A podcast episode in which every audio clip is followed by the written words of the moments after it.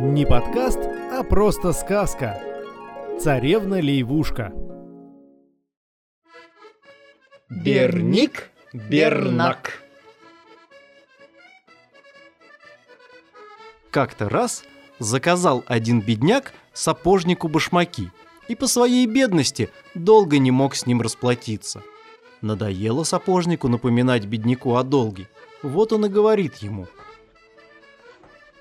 Послушай, Жантуанёль, хочешь я помогу тебе вернуть долг, не заплатив при этом ни единого су?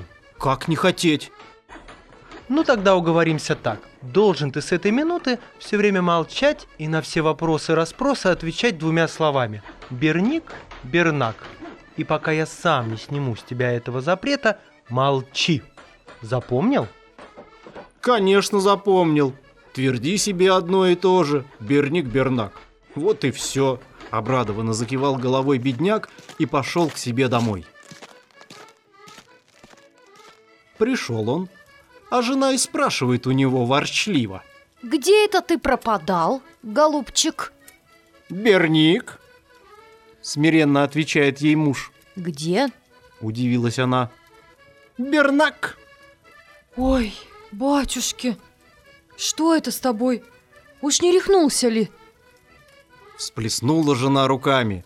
Но ничего другого, кроме Берник-Бернак, она не услышала. Что тут делать?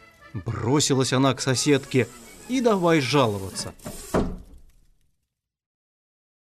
Ой, горе, горе, сыплется на мою несчастную голову напасти. Что-нибудь неладное случилось? Полюбопытствовала соседка. Ну как же, муж-то мой вроде с ума тронулся. Не может того быть. Ведь был он в полном рассудке. Ошиблась ты, наверное. Как это ошиблась, ежели разучился он по-человечески разговаривать? Знай себе, твердит одно и то же, берник-бернак. И ничего другого ведь не добьешься. Пойдем к нам, вот и сама убедишься, что не ошиблась я. Согласилась соседка их навестить. Ведь это же целое событие в деревне. Пришла она к Жанту Анёлю и говорит. Доброе здоровечко, сосед. Как живет саможется? Берник, Ну что ты ерунду болтаешь? Бернак. Так и не добилась соседка от Жантуанёля другого ответа. Решили тогда женщины сходить к приходскому кюре. Может, он излечит несчастного, вернет ему разум. Прибежала жена Жантуанёля к кюре и бух в ноги. Ваше преподобие, ваше преподобие, пойдемте скорее к нам домой, ведь муж-то мой совсем рехнулся. Неужто рехнулся? Что-то не верится мне.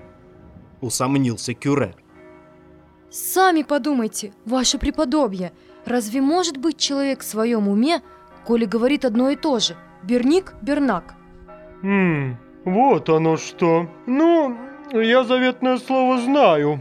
Живо его вылечу. Господин Кюре любил прихвастнуть. Только это будет стоить 10 франков.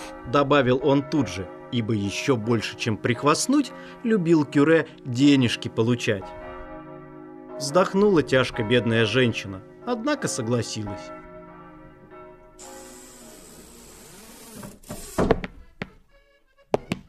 И вот пришел Кюре в дом Жантуанёля и говорит. Бог в помощь, Жантуанёль. «Берник», — отвечает Жантуанёль. Что это ты бормочешь, сын мой? «Бернак», — отвечает Жантуанёль. Как ни пытался Кюре образумить Жантуанёля, ничего путного, кроме этих двух слов, от него не услышал. И вскоре вся округа уже знала, что тронулся умом бедняга Жантуанёль. Вот как-то раз идет Кюре по деревне и встречает сапожника. Добрый день, ваше преподобие. Поклонился ему сапожник. Здравствуй, здравствуй. Какие новости в нашем приходе, ваше преподобие? Никаких, голубчик, кроме одной. Ну, ты, конечно, знаешь, что рехнулся бедняга Жантуанёль.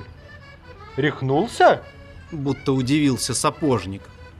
Ну да, умом тронулся. Только и знает, твердит.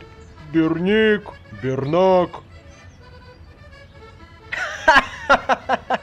Жантуанель такой же сумасшедший, как я или вы. Не болтай глупостей, сын мой. Какие ж это глупости, коли в полном он рассудке. Да что ты со мной споришь? Готов об заклад побиться, что Жантуанель свихнулся. А я говорю нет. Спорим? Давай. На сколько поспорим? На 10 франков. Мало. Давай на 50. Не удержался господин Кюре. Идет. Побившись об заклад, отправились тут же Кюре и Сапожник к Жантуанелю. Пришли, а Сапожник и говорит. Здоров, должничок. И шепчет ему на ухо. Можешь теперь говорить. Ох, облегченно вздохнул Жантуанель. Долго что-то не приходил ты ко мне. Думается, что обошлись мне башмаки куда дороже, чем они того стоят. Эх, пустяки! Лучше спроси, во что они обошлись господину Кюре. Побагровел от досады Кюре, швырнул на стол 50 франков и ушел, не прощаясь. А когда узнали в округе, как ловко попался господин Кюре, до того все хохотали, что, говорят, дальше Парижа слышно было –